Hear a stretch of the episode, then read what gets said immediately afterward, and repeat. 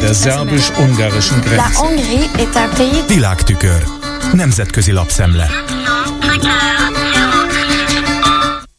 Köszöntöm a hallgatókat! Hogyan tudja megakadályozni az Európai Parlament Orbán Viktor EU elnökségét? Teszi fel a kérdést Jaap Huxma, holland jogfilozófus, az EU Observer című brüsszeli portálon megjelent cikkében. A szerző árulásnak minősíti a magyar kormányfő tavalyi pekingi találkozóját Vladimir Putyin orosz elnökkel, és azt mondja, hogy az Európai Parlamentnek erre úgy kellene reagálnia, hogy elejét veszi annak, hogy a júliustól esedékes soros uniós elnökséget Magyarország lássa el. Bár az EP jogi eszközei korlátozottak az Európai Tanács belső eljárási rendjének a befolyásolását illetően, Huxon szerint létezik olyan stratégia, amelyel célt lehet érni, és az EP-nek már a júniusi választás estéjén meg kellene mutatnia, hogy képes harapni.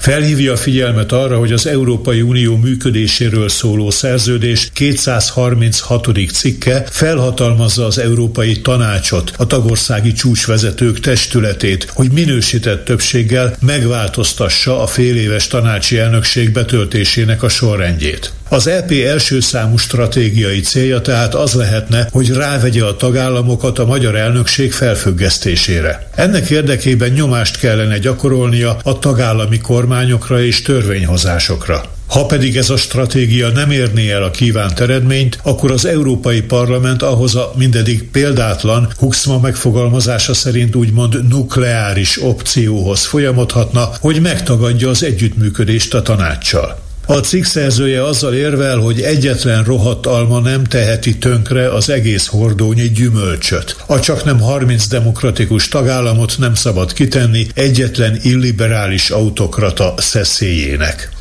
Jaap Huxma emlékeztet arra, hogy Magyarország önként szabad akaratából csatlakozott az EU-hoz, és hogy 2007-ben aláírta a Lisszaboni szerződést, amely kimondja, hogy az Unió a tagállamok és a polgárok értékek által vezérelt szervezete. Lisszabon óta a tagállamoknak ugyanazokat a követelményeket kell teljesíteniük a demokrácia és a jogállamiság terén, amelyek magát az uniót is kötik. Márpedig Orbán, hangsúlyozza a holland jogfilozófus, az illiberális demokráciáról szóló hírhet 2014-es beszéde óta a konfrontációt keresi az EU-val. És mivel az EU, mint demokratikus államok demokratikus uniója összeegyeztethetetlen az illiberális demokráciával, a magyar kormányfő azt állítja, hogy az EU pusztán államok szövetsége saját kedve szerint óhajtaná költeni az EU pénzét, idézőjel Brüsszel bármifajta ellenőrzése nélkül.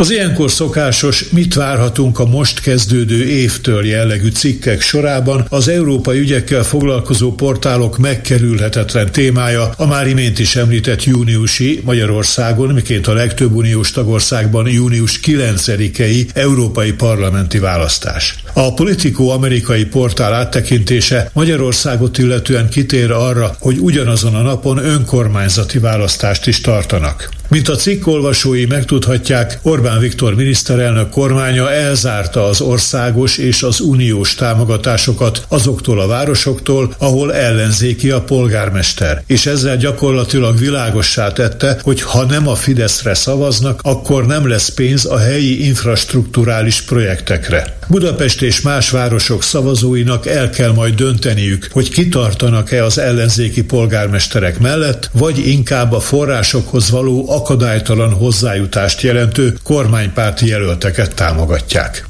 És most nézzük az ukrajnai háborút. Mi jelentene győzelmet Ukrajna számára? Erre keresi a választ Mark Leonard, a külkapcsolatok Európai Tanácsa elnevezésű think tank igazgatója. A Project Syndicate nemzetközi média szervezet révén számos orgánumban, köztük a Bécsi Der Standardban megjelent cikkében.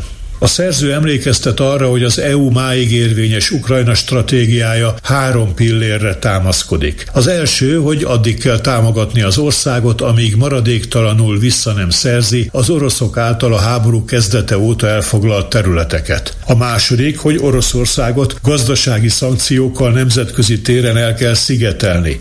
A harmadik pillért pedig az jelenti, hogy a hidegháború lezárulta óta nem látott mértékben újra megnövekedett Európa függése az amerikai támogatástól.